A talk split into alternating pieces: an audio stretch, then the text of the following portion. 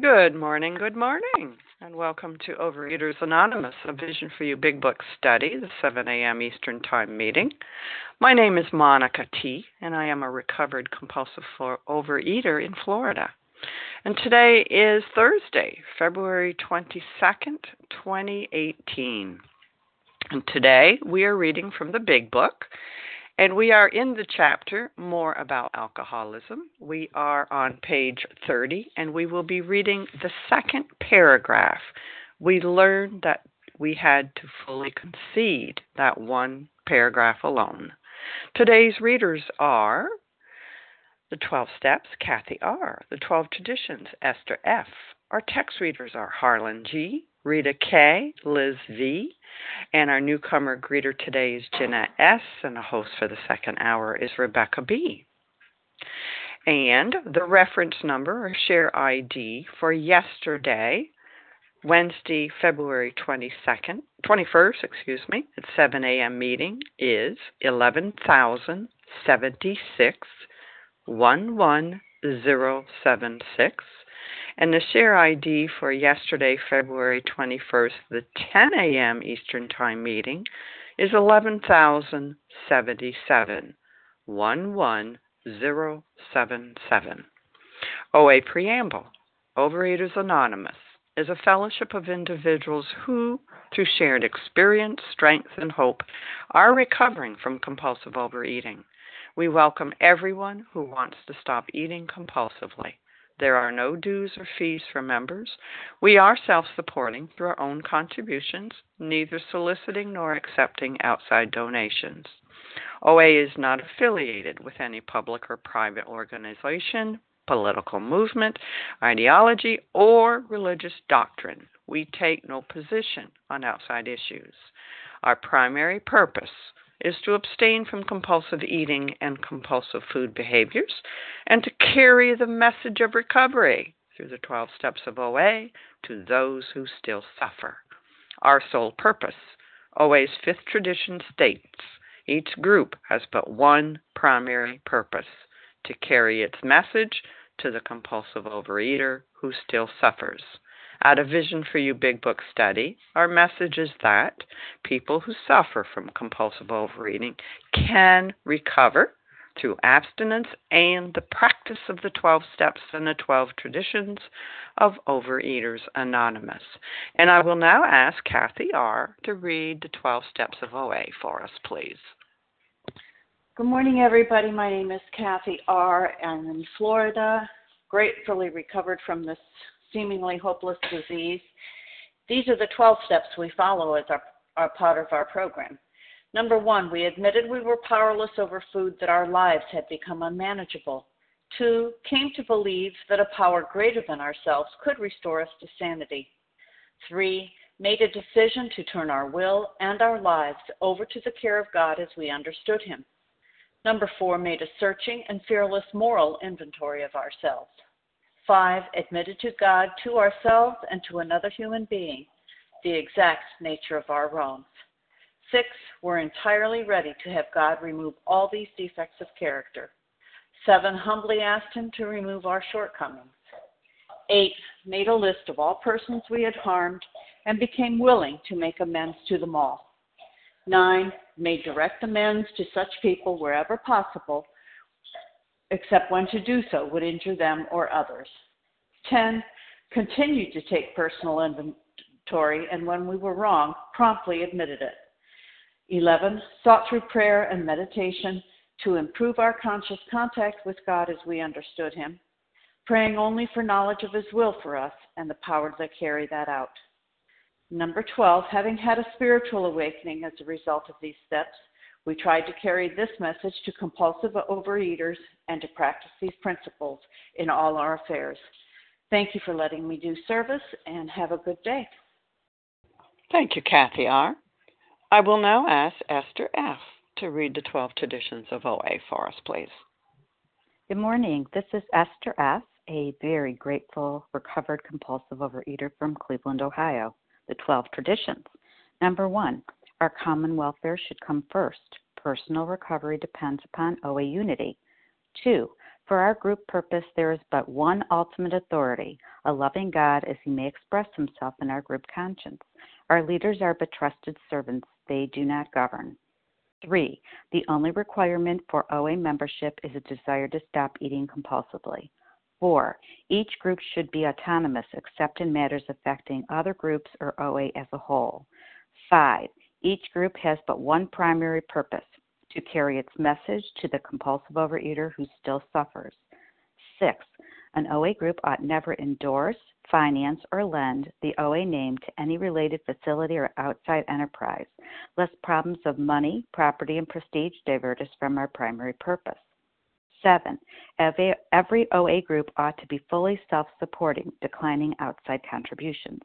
Eight, Overeaters Anonymous should remain forever non professional, but our service centers may employ special workers. Nine, OA as such ought never be organized, but we may create service boards or committees directly responsible to those they serve. 10. Overeaters Anonymous has no opinion on outside issues, hence, the OA name ought never be drawn into public controversy. 11. Our public relations policy is based on attraction rather than promotion. We need always maintain personal anonymity at the level of press, radio, and films. And 12. Anonymity is the spiritual foundation of all our traditions, ever reminding us to place principles before personalities. Thank you for letting me do service. Have a great morning, and I pass. Thank you, Esther F. How our meeting works. Our meeting focuses on the directions for recovery described in the Big Book of Alcoholics Anonymous. We read a paragraph or two from the literature, then stop and share on what was read. Anyone can share, but we ask that you keep your sharing to the topic and the literature that we are discussing, and that you keep your share to approximately three minutes. And I will be timing, and I will say time when you have hit a little after three minutes. Singleness of purpose reminds us to identify as compulsive overeaters only. Our abstinent requirement for moderators is one year, and for readers is six months. There is no abstinent requirement for sharing on topic. This meeting does request that you share and be directly linked to what was read. We are sharing what the directions in the Big Book mean to us. To share, press star 1 to unmute. And once you are done sharing, let us know by saying pass, then press star 1 to mute your phone. In order to have a quiet meeting, everyone's phone except the speaker's should be muted. And today we are resuming our study of the Big Book. We are in the chapter more about alcoholism. We are on page 30. We will be reading the second paragraph, and I'm going to ask Harlan G. to read that for us, please. Good morning, Harlan. Good morning, Monica, and thank you for your service and the rest of Team Thursday. I'm Harlan G., recovered compulsive overeater in Scottsdale, Arizona. We learned that we had to fully concede to our innermost selves that we were alcoholics. This is the first step in recovery. The delusion that we are like other people, or presently may be, has to be smashed. Well, when we look at this paragraph, we are seeing vital, vital information and the urgency, the, the depth at which I accept this information will mark the urgency that I will work the rest of the steps. We learned. Where did we learn this information? We learned it in the doctor's opinion. We learned it in Bill's story. And we learned it in the chapter There is Action. And when the big book wants to tell us vital information, it will spiral that information. In other words, it will repeat that information over and over again. That we had to fully concede. What is to concede? Concede means to believe at a very deep depth to our innermost self that we were alcoholics. What is an alcoholic? An alcoholic is a person that has a physical allergy, the craving, and the mental twist which drives me into the food in search of relief from the pain of not eating, and that this is caused by the buildup of emotions. This is the first step in recovery. Now, the steps are divided into four sections admission, submission, restitution, and reconstruction. Without this first step of admission, there is no reason in my mind to go and work the rest of the steps. I am not who I said who they said I was my whole life. My whole life they told me you can do this yourself. Push yourself away from the table. Don't eat so much. You'll feel better. You pull yourself up by the bootstraps, young man, and you are telling me the truth, and that is, I cannot do this by myself. The delusion. What is a delusion? Something that appears real but is not. That we are like other people or presently maybe has to be smashed. And where do I smash that? I smash it in looking at my actions over the last decades of my life. This delusion must be smashed in order for me to understand that I require, I necessitate a spiritual awakening as the result of the steps. This chapter originally was the working title was More Truth About Alcoholism because they didn't want us to seem like experts on alcoholism. They made him yank that word out of there. And in this chapter, we are not going to be looking at people who were drunk and couldn't get sober. We are going to be looking at people who were sober and because of the buildup of those emotions, their mental twist drove them irresistibly into the alcohol, and the allergy made it impossible for them to stop. And we're going to be looking at the insanity of alcoholism, and we're going to be looking at the fact that it is the thinking that precedes the first bite that is the problem. And with that, I will pass. Thank you very much for letting me share. Thank you, Harlan G. And with that, I'm going to open up the floor. And who would like to share on this second paragraph Larry K. page 30? Larry. Roanne Barbara. Roanne, Barbara. Okay, I didn't hear anybody. Okay, this is who I got. R. So far, I've got Larry, Roanne, and Barbara. That's it. Sherry, okay. Sherry F. Kim G from South Gina F. Larry, F. Kim, Madam. G, Madam. Gina S. Tina, F. Madam. Matt. Gotcha, Matt. I can't write Becca R. fast. Say that again. R. Becca R. Becca. Nancy R. Nancy R. Woohoo, we are getting quite a crew here this morning. All right, anybody else? Okay, that's it. This is what I got. Larry K, Roanne, Barbara E, Sherry F, Kim G, Tina S, Matt M, Rebecca R, and Nancy R. So Larry, you're up, and then it'll be Roanne. Good morning, Monica. Thanks. I'm excited to be here. Larry K, recovered compulsive reader from Chicago. The um, you know, I want to piggyback on what what what Harlan said. See, to concede is is to concede to something is to surrender. To surrender is to give up unconditionally. And you know, one of the most famous military surrenders that can help to inform me happened on April 9th, 1865. I, I, I was just just finished a book, and and and Robert E. Lee surrendered his army of in Northern Virginia after abandoning the the Confederate capital, and and he was surrounded and he was outnumbered. And and you know what happened next when he surrendered? Lee went back to his uh, he addressed his troops, thousands, and they walked past Union generals stacking their rifles one at a time. So my question is, have you stacked your binge foods? Have you stacked your rifles entirely and walked towards the bridge to freedom? You know, there was two doors for General Lee and his army. And door number one was to keep fighting and they could roll the dice and they can see how it played out.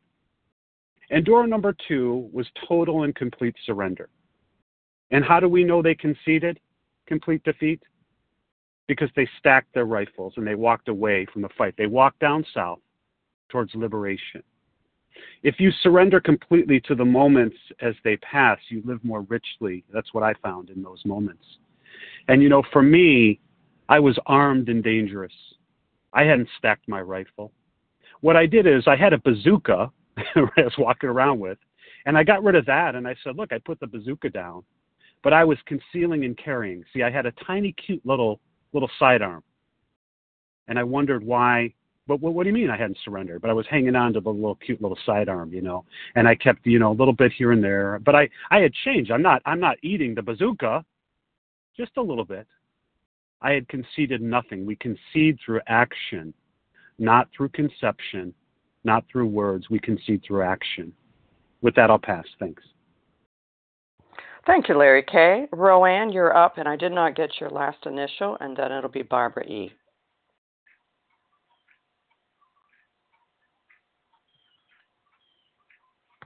Roanne, we can't hear you.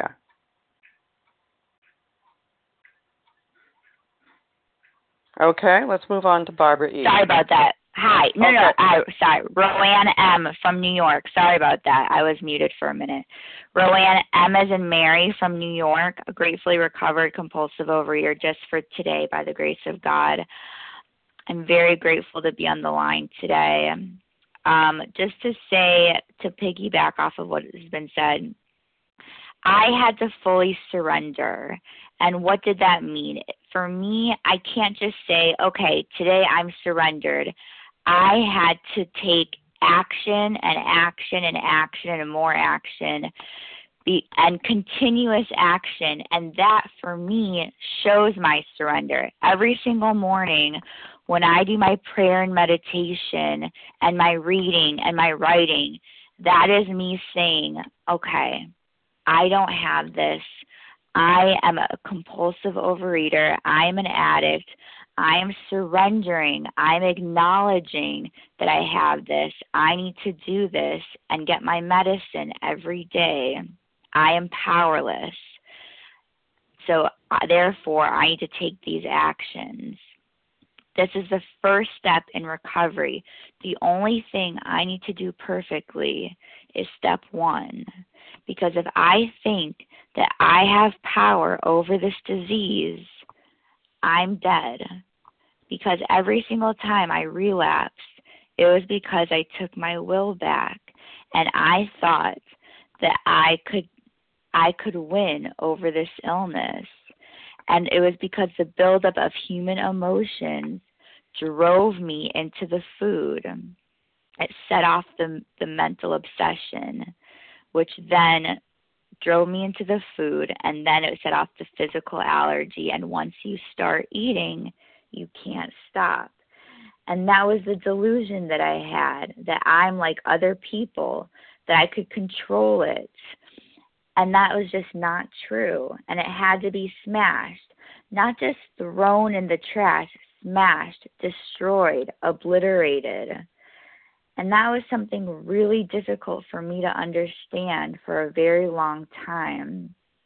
And this surrender, I didn't know what surrender meant because I was like, how are all these people just surrendering so easily? But I had to remember it's a series of actions behind the surrender. This consistent action was my surrender action, action, more action. There's more chap there's no chapter that says into thinking. There's a chapter that says into action. And for me, it's the actions that save me a day at a time. It's working with others. It's getting out of myself. That's the only thing that works. And with that, I'll pass. Thank you. Thank you, Roanne. Barbara E., it's your turn, and then it'll be Sherry F. This is Barbara E. Good morning, everyone. Thank you so much for your service. Um, this is this whole chapter is so important to me. The fir- the one before this gave me hope. Now it's bringing me back to the reality that I can't do this alone. It's impossible. I always had the illusion, which led to the delusion that someday it would work for me. All I had to do is stay stopped, get thin, and then I could go out and be like a normal person. I could eat anything I wanted in moderation and go on with my life. But I don't know what moderation means. And each time I did it, gaining hundreds of pounds each time, I got more and more disgusted with myself. Waking up with wrappers on the floor, forgetting the negative consequences, the sweat shields, the washcloths wrapped around my legs. I would forget them. It's an obsession and a progressive illness. And even if I'm abstinent for 10 years, 20 years, that disease is out there lurking, waiting patiently to grab me by the neck. Once I stop working this program every day, once I think I can go out and put on my slippers and relax, I am doomed because I believe in my heart that my disease is getting stronger. I may not be an active uh, compulsive eater right now. I may be with my halo on straight.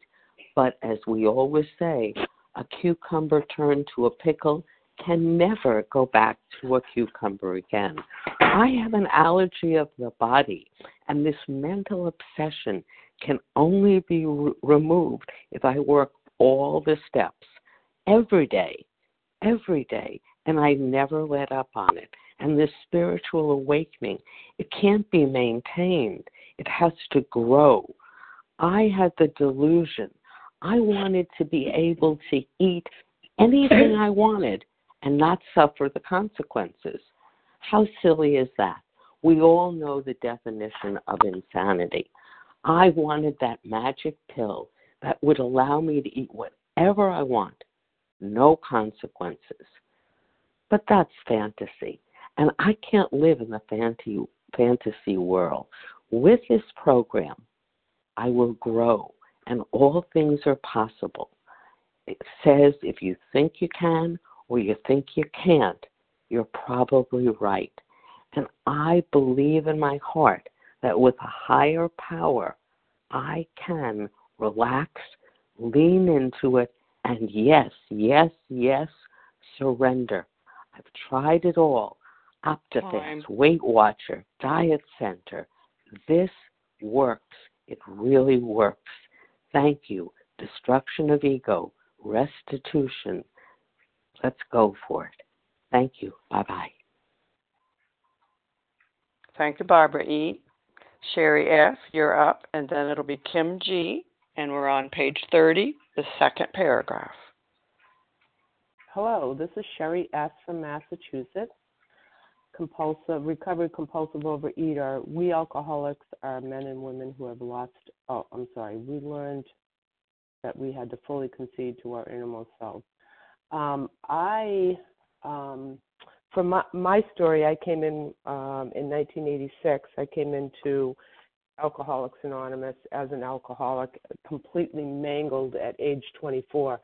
I had no problem identifying myself as somebody different from the normal drinker because I was so mangled. Um, I came to OA in 1987. I was a little bit overweight. I was 10 pounds overweight. I had put the alcohol and drugs down, so I was going for the cookies. So I gained 10 pounds. But when I came to OA, I was not mangled. I was definitely not mangled. I was a little overweight. That was it. I wanted the physical part. And there my journey began. And I heard a woman say years ago, she said, when I put the alcohol down, my alcoholism took off. And I couldn't identify with her until years later. I was like, wow, yep, my alcoholism took off as soon as I put the alcohol down. I continued to get into other addictions, but try you know uh didn't pick up the alcohol i've been sober with alcohol for 32 years but the food I was not mangled. I was just a little overweight. So I did I stayed in OA and I did it as a diet. I did it as a diet for the next 30 years. I needed to get mangled. I needed to get mangled with the food just like I was mangled with the alcohol and the drugs. But it took 30 years to get there and it wasn't because I knew the the big book inside and out because I did. I knew the big book inside and out. That didn't make me mangled that didn't make me feel like I was different from other people. I still felt as though I had all the power. Um, and, you know, gaining a couple extra pounds just never did it for me. I needed to be mangled physically, spiritually, emotionally, and that's what it took for me to say, okay, Sherry, you are not like other people. You that whole idea needs to be smashed, thinking that you're like other people because you're not. But it took 30 years, and it was what I'm what I'm saying for me is what it took for me was more than just the physical. I had to do more than just gain weight. I had to I came here again because I was emotionally and spiritually bankrupt. And that's what keeps me here and all the action. Thank you. Pass. Thank you, Sherry F. Kim G. F, You're up, F. and then it'll S be. in, it's Monica. It's S is in Sherry, not F is in Frank. Okay, thank you. Good morning, Monica. Go ahead, Kim, and then it'll be Tina. Good morning, Monica. Good morning, all. My name is Kim G, and I'm a recovered compulsive overeater from South Jersey. The delusion, the delusion that we are like other people or presently maybe has to be smashed. You know, the big book is very specific. It's going to bring us through this chapter to the idea that we have an illusion, delusion, and then insanity. You know, for many years in, in the rooms of Overeaters Anonymous, what I heard and what I thought was I'm in denial. That's the problem. I'm just in denial. So here's the definitions of the difference. Denial is a refusal to admit the truth or reality of something. You know, I often hear I can't eat on the truth. You know, I can eat on the truth because the truth is, at my weight, I can have, you know, I can go to Cinnabon and have a couple Cinnabons. That's the truth. I can eat on that truth. My problem is I'm delusional. So the the uh, definition of delusion is a persistent, false, psychotic belief, despite indisputable evidence to the contrary. I can't fight a delusion. You know, to me, I'm like the schizophrenic that hears the voices. The voices are real inside my head. You can't convince me they're not real. So I had to look at that. What was my delusion? I don't have a, a defense against delusions. You know, what is that delusion? I have to tell you, my delusion was a delusion. You know, I have a friend, Melissa, I always use as the normal eater, because that's what I wanted to be. I wanted to be the normal eater. And if we all meet for dinner, and she comes in and she's looking at the menu and she's like, God, I'm hungry. And she goes, Wow, wait a minute, I forgot to eat lunch. I've never forgotten to eat lunch. And she orders an appetizer because she wants to share it with the group. I think an appetizer is just for me. And when her entree comes, she often will push stuff to the side, and I'll say, Melissa, what are you doing? She's, oh, I thought I was in the mood for it, but now I'm not. And she loves chocolate. She often has, you always has to have chocolate as a dessert. And one of two things happen. Normally, what happens is she says, "Oh, that's that's too sweet. I can't have any more." Or, "Gosh, I'm so full. After a couple bites, I don't want any more." You know, I thought when people said something was too sweet, I really thought they were lying. To be honest with you, that's a normal eater. I don't want to be a normal eater. What I want is I want to eat the way I want to eat, and I don't want the consequences. I want to look like my friend Melissa, and I want to indulge to the absolute most of the way my disease requires me to eat. And if I think I'm just in denial and I try to work on being in the truth, my mental twist is just playing games with me. So, once again, what I have to fully concede is that I'm in the illusion, I'm in delusion, and I am insane. And if that is my reality, I'm going to need a power greater than myself to remove that mental twist if I want to recover from this disease. And with that, I pass. Thank you, Kim G. Tina S. You're up, and then it'll be Matt M. Thanks so much, Monica. Tina S. Recovered compulsive eater, anorexic in Florida. Wow, some great stuff again this morning. You know, such a short paragraph with powerful information. You know, powerful information. And you know, one of the things that I that I really have to, for myself, uh, really take from this paragraph is that I had to fully concede. You know, to give in and to give up. That you know that I'm an alcoholic. You know that I'm a compulsive eater. That somehow, some way, someday, I, I cannot eat like a normal person you know and i lo- love that what it talks about in the previous paragraph. You know a normal person or my my delusion which is for me a very false impression or psychotic thought i love i love that that you know that i can both control and enjoy. It does not say control or it says control and enjoy. You know i could do both. I just can't do both at the same time. If i'm controlling what i'm eating i am certainly not enjoying it. If i'm enjoying it there's no control about it you know, and, and I love that, you know, I know that today and it has already been said, you know, and, and the proof that I learned, how I learned for me, was trying to do it over and over again and, and expecting a different result, but always getting the same or worse result, you know. And then by the doctor's opinion, for sure, that I haven't, you know, and I have to learn that because I came here not believing that I had an allergy. I thought, oh, my people are just making excuses here, you know. But you know, today I believe that, you know, for something I cannot explain. Thank you, God. Know, thank you, Bill. That you know that's the reason, because I can't otherwise explain it. So I, I'll take it. I'll take it that I have an allergy. You know, that I am bodily and mentally different. And that's what it tells me that I need to concede to. And that, you know, my, my delusion has to be smashed. And the only way that I can do that, okay, you know, I start with step one. So let me just tell you, I cannot live there or I'm in the disease forever. You know, the solution is in 2 through 12. Through the journey, through the process, there's a transformation that comes about, that that idea is smashed. And that one day at a time, one day at a time, you know, I can live and be happy, joyous, and free and not uh, participate in whatever affliction I have today because I can have many. And with that, I'll pass. Thanks. Thank you, Tina S. Matt M., it's your turn, and then it'll be Becca R. Good morning, Monica. Thank you for your service. Good morning, everyone. It says Matt M., a compulsive overeater. The delusion that we are like normal people and presently may be has to be smashed, you know uh, it's not easy. Putting the food down is a really big deal, and for me, it's a very it was a difficult decision. And I realized for me that um, giving up certain foods I wasn't willing at the time, giving up Oreos or Kit Kats or anything else because I had the stubbornness inside of me, a streak a streak of unwillingness. I just I just didn't want to let go because that means I would have to change, and and there, I have a fear of the unknown, fear of change.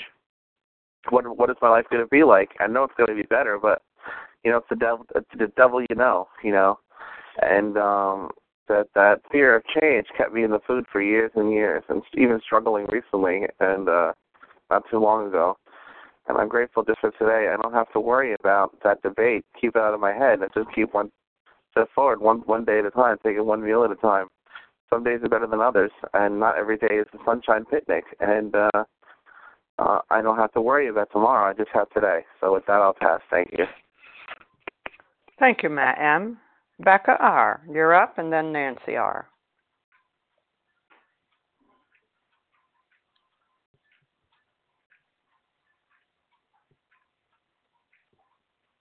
Becca, we can't hear you. Star one.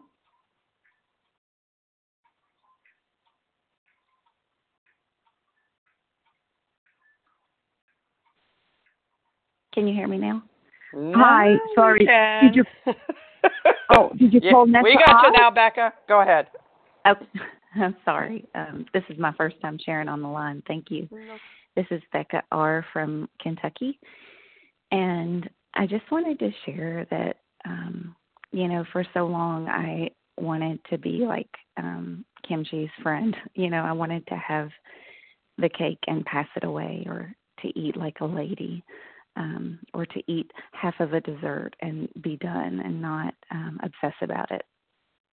And I had um, abstinence before, and I can remember it like yesterday. We were at um, Disney World with my family, and um, I had lost the weight, and I was um, staying on a food plan and kind of working with a sponsor.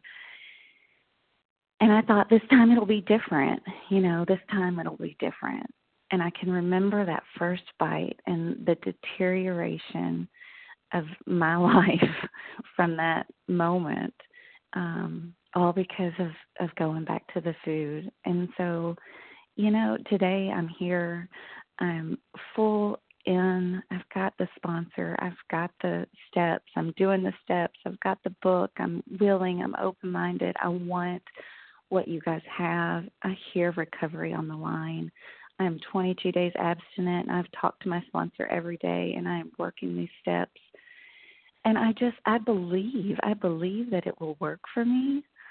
Um, and I believe that that delusion for me is smashed. I am not like other people. Just like the alcoholic can never go back to drinking. He can never go back to just having a little or one beer or one shot or only drinking at holidays. I cannot have my trigger foods. I cannot have those binge foods. And um and I'm grateful because I I have hope.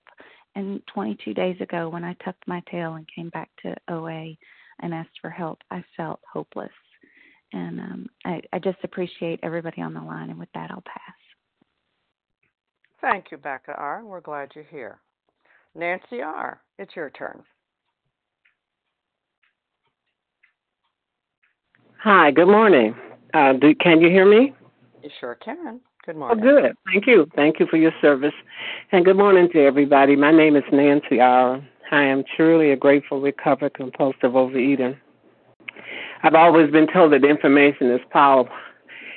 And the most, one, the most, if not one of the most powerful bits of information I received is that I am not like other people when it comes to eating certain foods. Um, I married late in life, been in OA for many, many years, and that's when the rubber met the, the road for me. Uh, getting married to a normal eater really uh, forced me to embrace this program like I, you know, like a dying person. And uh, fortunately, I was led to a sponsor that took me through the big book, and I became recovered. And as a result, uh, I understand my addiction, my food addiction, like I never did before. And so, what I what I have, uh, what I do periodically, I become a participant observer uh, when I'm in food situations, and I I watch my husband and uh, other people the way they eat, and, and I chuckle and I smile because they demonstrate to me every time the uh, um, the experiment is always the same. You know, the results are always the same. You know, and today I don't have to experiment because I know I know without a doubt that if I try to eat like them, uh, what the results will be. Uh, recently, I was at a meeting with him and, and some people, and the host um, passed around uh, cookies, and I watched each person took each person except for one person took one cookie, and I watched the person sitting next to me. That person probably chewed on that cookie for 15 to 20 minutes. And that still blows my mind how somebody could do that. And then the host, I had another kind and offered it to them and everybody but one person said, "Oh no," and they only had one cookie. I mean, that still blows my mind. But today I understand they don't have a relationship with with uh, a cookie that I would have had I taken one. Um, I'm probably I might still be eating them today. So I'm so happy that uh, I received this this this bit of information. I didn't just read it and hear it. I have received it in my innermost self that I'm different. I am not like my husband. I'm not like other normal eaters. I'm a compulsive overeater. And I concede within my innermost self that there are things I must do daily in order to keep the ability not to eat those things that trigger my obsession. I thank God for recovery. Thank God for Overeaters Anonymous. Thank God for vision for you. Thank you. I'll keep coming back. Thank you, Nancy R. And we are, for those who came in a little later, we are on page 30, chapter 3, more about alcoholism. We are sharing on the second paragraph. We learned that we had to fully concede. And who else would like to share this morning? Ross M. Nessa, Nessa R. Reba P. Reba. Mary Ellen B. Mary Ellen B. Maura B. Yes, B. B as in boy. Mara. Okay, this is what I've got. Russ M, Nessa R, Reba P, I think it is, Mary Ellen B, and Maura Z. Go ahead, Russ.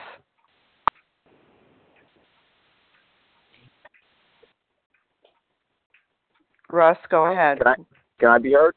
Now you can. Go ahead. Thanks, Monica. Good morning, everyone. Russ M, compulsive, recovered compulsive eater, um, outside of Philadelphia. So this delusion had to be smashed that we're not like other people. And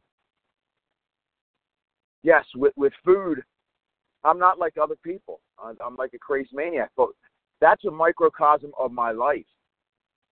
In every other aspect of my life, whether it's financial, um, relationship wise, uh, dealing with what the world is giving me, I'm not like anybody else. What one person can not really be affected by turns my world upside down. So it's it's just funny how and, and ingenious how this book is written, and that it's not just about the alcohol, food, narcotics. It's about our lives. Yes, life being un- unmanageable, but I'm different. I'm a different guy. You know, I look at my father-in-law. God bless him. He's a one. Of, the, Couldn't have a better father-in-law. The house could be falling down, on fire. He'll say, "Oh, uh, we'll get to it. It's not a problem. It'll be handled." Me, I'd be freaking out if, if you know, if, if the water in, in the kitchen is on for too long. You know, I'm getting a, getting chest pain. So I'm different. My life is unmanageable, and only only one source could get me out of this. Only one way I can be out of this situation, and that's through a higher power, through God, because that's how much of a wreck I was in my, in life. And that's that's the basic gist of what I wanted to say is that yes, with food, I'm just I'm I'm a crazy maniac. I I can't manage it, and I need God's help. Having said that, in every other aspect of my life, I'm a mess, and that's I need God's help to help me deal with life. With that, that I'll pass. Love you guys. Thank you, Russ M. Nessa R. It's your turn, and then it'll be Reva P. Thank you, uh, and I apologize for interrupting before. I thought my, my name had been called, but I misheard. So um, this is Nessa R. I am a recovered compulsive overeater in Toronto, Canada. Um, these two concepts are intertwined; they really go together. Um, the delusion has to be smashed, and I have to concede to my innermost self. You know what? What happened to me the first nine years that I was in OA was the following.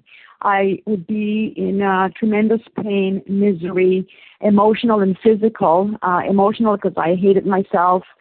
I uh, was really unhappy with my life, with the way I looked, with the way clothes fit. Um, you know, obviously physically, I was bloated, uncomfortable, fat. My clothes were tight. Um, and I would make a resolution to become abstinent and with the utmost urgency, sincerity, um, you know, that I could muster.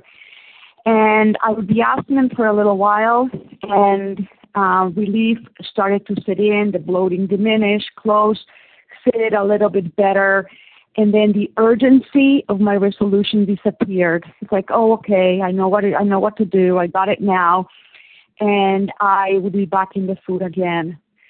And so when I say, when we hear the delusion has to be smashed, it means that whatever false beliefs we have have to be absolutely and utterly, totally destroyed, like one would crush a fine piece of pottery or porcelain into into into sand. It can never be glued back together again.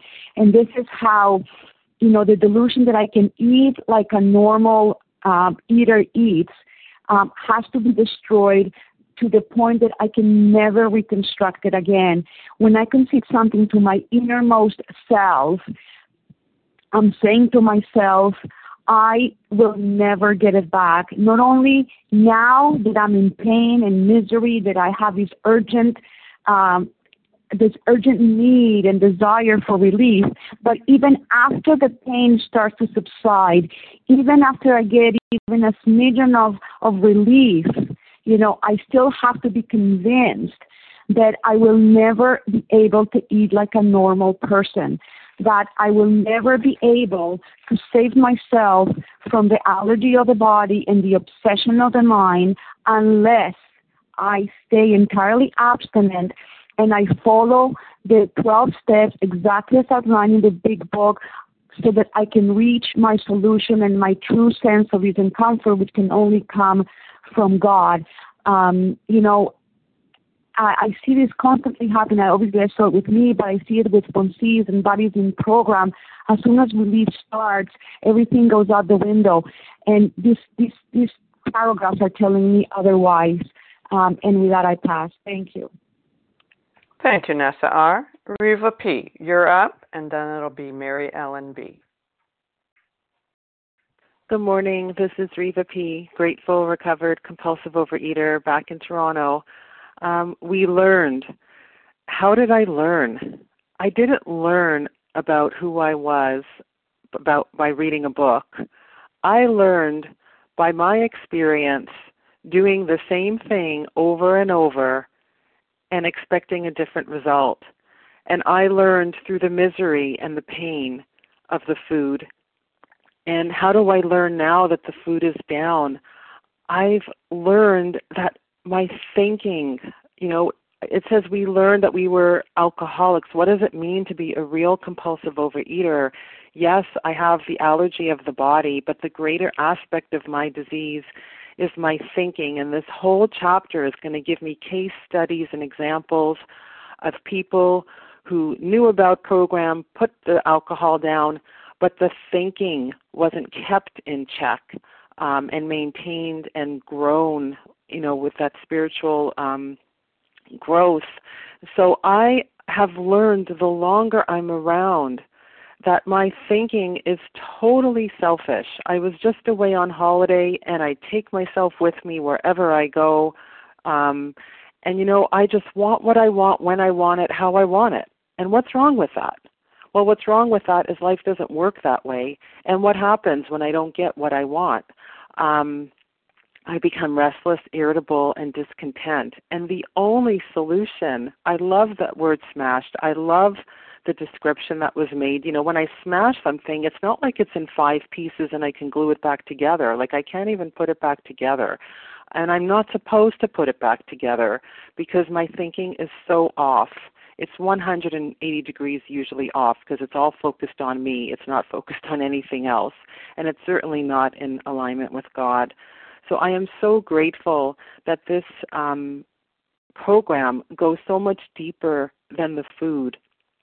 Um, and that no matter how long I stick around, there is so much more to be revealed. There is so much more um, to change, to change. And I learn, I learn by um, being in pain and discomfort and disturbance, um, and that's how God gets my attention. Um, but thank God I know what I do when I'm in that position, and there is a solution. Um, and with that, I pass. Thank you, Reva P. Mary Ellen B., you're up, and then it'll be Maura Z. Good morning. Thank you. It's Mary Ellen B. in Florida, uh, recovered compulsive overeater.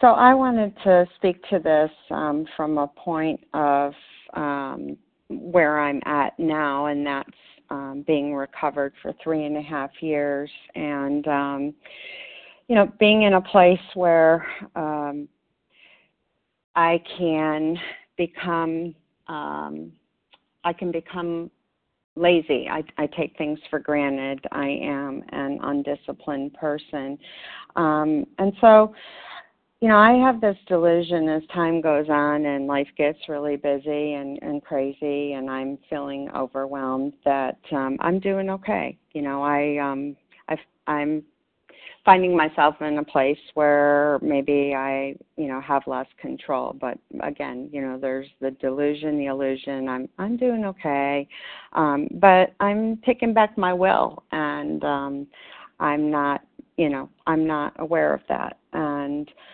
um, you know, I've done this long enough. I tell myself lies. You know, I've done it long enough where, you know, I again, I've got this, but it says right here, no real alcoholic ever recovers control. And so I can find myself, and I did find myself, um, in emotional relapse. Um, and that control, I, I lost it. You know, I lost the control. I didn't pick up my alcoholic foods, but that, um, you know, the depression, the isolation, the demoralization, um, I was heading, I was heading back to demoralization. Um, and the difference now, and, and this is what I wanted to share to people that are new or people that are maybe in relapse, is it is only one day at a time. It's it's one day at a time. I can take today and I can make the, make a decision. I can make a choice. I have the tools. I can dial back into a meeting. And um, what really helped me um, to come back to this um, this chapter was talking to a newcomer uh, yesterday and sharing my story of recovery and hope and um, you know the joy that I found, the relationships that have been healed. Um, but listening to where she was at, um, it reminded me. It took me right back to this paragraph. You know uh, where I was and where I have been and where I don't ever want to be again. And with that, I'll pass. Thank you, Mary Ellen B. Mara Z. You're up. Thank you, Monica T. Maura Z. recovered in Virginia. We learned that we had to fully concede to our innermost selves that we were alcoholics. So after nine or ten years, I was sitting where I'm sitting right now, as a matter of fact, and I had returned to Virginia after living in California for two and a half years, and I had been without sugar until the September of 09 when I all of a sudden just, you know, I'd been not abstinent, but I hadn't picked up sugar in like eight or nine years. And there I am, face down in the sugar after all this time. And I knew exactly how I got there because I was angry, I was hurt, I was in a bad relationship, blah, blah, blah. Well, so here I moved back to Virginia and uh, specifically to an area because I know there is OA here. This is why I picked this part of the state. And so um, I can't get abstinent. I can't get out of the sugar, period. I mean, I just can't. I'm picking up stuff that I hadn't picked up in years. And I remember saying out loud for the first time in my life, one of these days I'm not going to have to do all this shit. And by that I meant I'm not going to have to weigh and measure my food, call in a food change, you know, read, write, go to meetings, you know, check off all the boxes on the tool list. One of these days, I'm not going to have to do all that shit. Well, when I said that out loud, I hadn't realized that I'd been keeping keeping that little secret to myself all those years. I was pretty, you know, convinced that I was a compulsive overeater, and I had taken steps one, two, and three, and four, and five, and keep on going. But when I said that out loud to myself, I realized that I had never taken step one. I had to sit there right then and there and fully concede to my innermost self that I am a compulsive overeater. There's no, you know, ifs or ands or buts about it.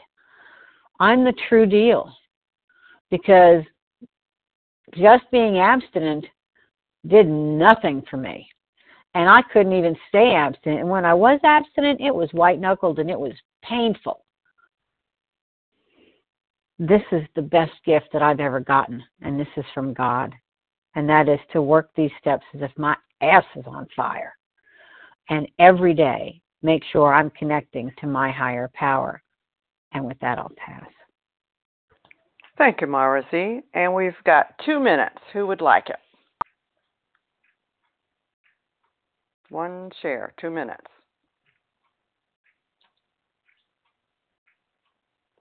Somebody have a burning desire Suji? there? Lou. Suji, it's yours. Go ahead, Sue. Okay, thanks. This is Suji. Um, I recovered from the um, compulsive overeater by the grace of God.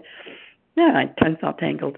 Um, this I fully concede um, is mentioned again in a couple more pages or, or later on in this chapter.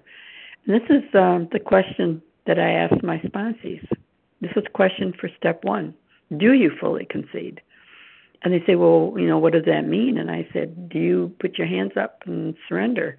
Do you realize that you can no longer eat your binge foods? That you can't listen to those lies that tell you that this time you can do it? Do you fully concede that you're a compulsive overeater and that you cannot eat those foods? And, you know, I get the I get the most honest answers sometimes where they say, Well, I don't know. I, I you know I'm going through a lot of things, and I think my emotional problems, so they cause me to eat, and I that's that's not what I'm asking you. So that's the question for step one. Do you fully concede? And I have fully conceded that I'm a compulsive overeater. Now I need to work the rest of the steps. I need to um, be connected to God every day. I have to turn to Him every time my thoughts go to food in order to stay abstinent, in order to to hear the truth from my brain instead of lies. And I think that's close to two minutes, so I'll let it go at that. Thank you. Thank you, Suji. And thank you to everyone who has shared. Please join us for a second unrecorded hour of study immediately following closing. And the share ID for today Thursday, February 22nd, 7 a.m. meeting is 11,080. 11080. We will now close with the reading from the Big Book on page 164, followed by the Serenity Prayer. And Rita Kay, would you read that for us, please? Yes, good morning. This is Rita Kay, recovered in Kansas. Our book is meant to be suggestive only. We realize we know only a little. God will constantly disclose more to you and to us. Ask Him in your morning meditation what you can do each day for the man who is still sick. The answers will come if your own house is in order. But obviously, you cannot transmit something you haven't got.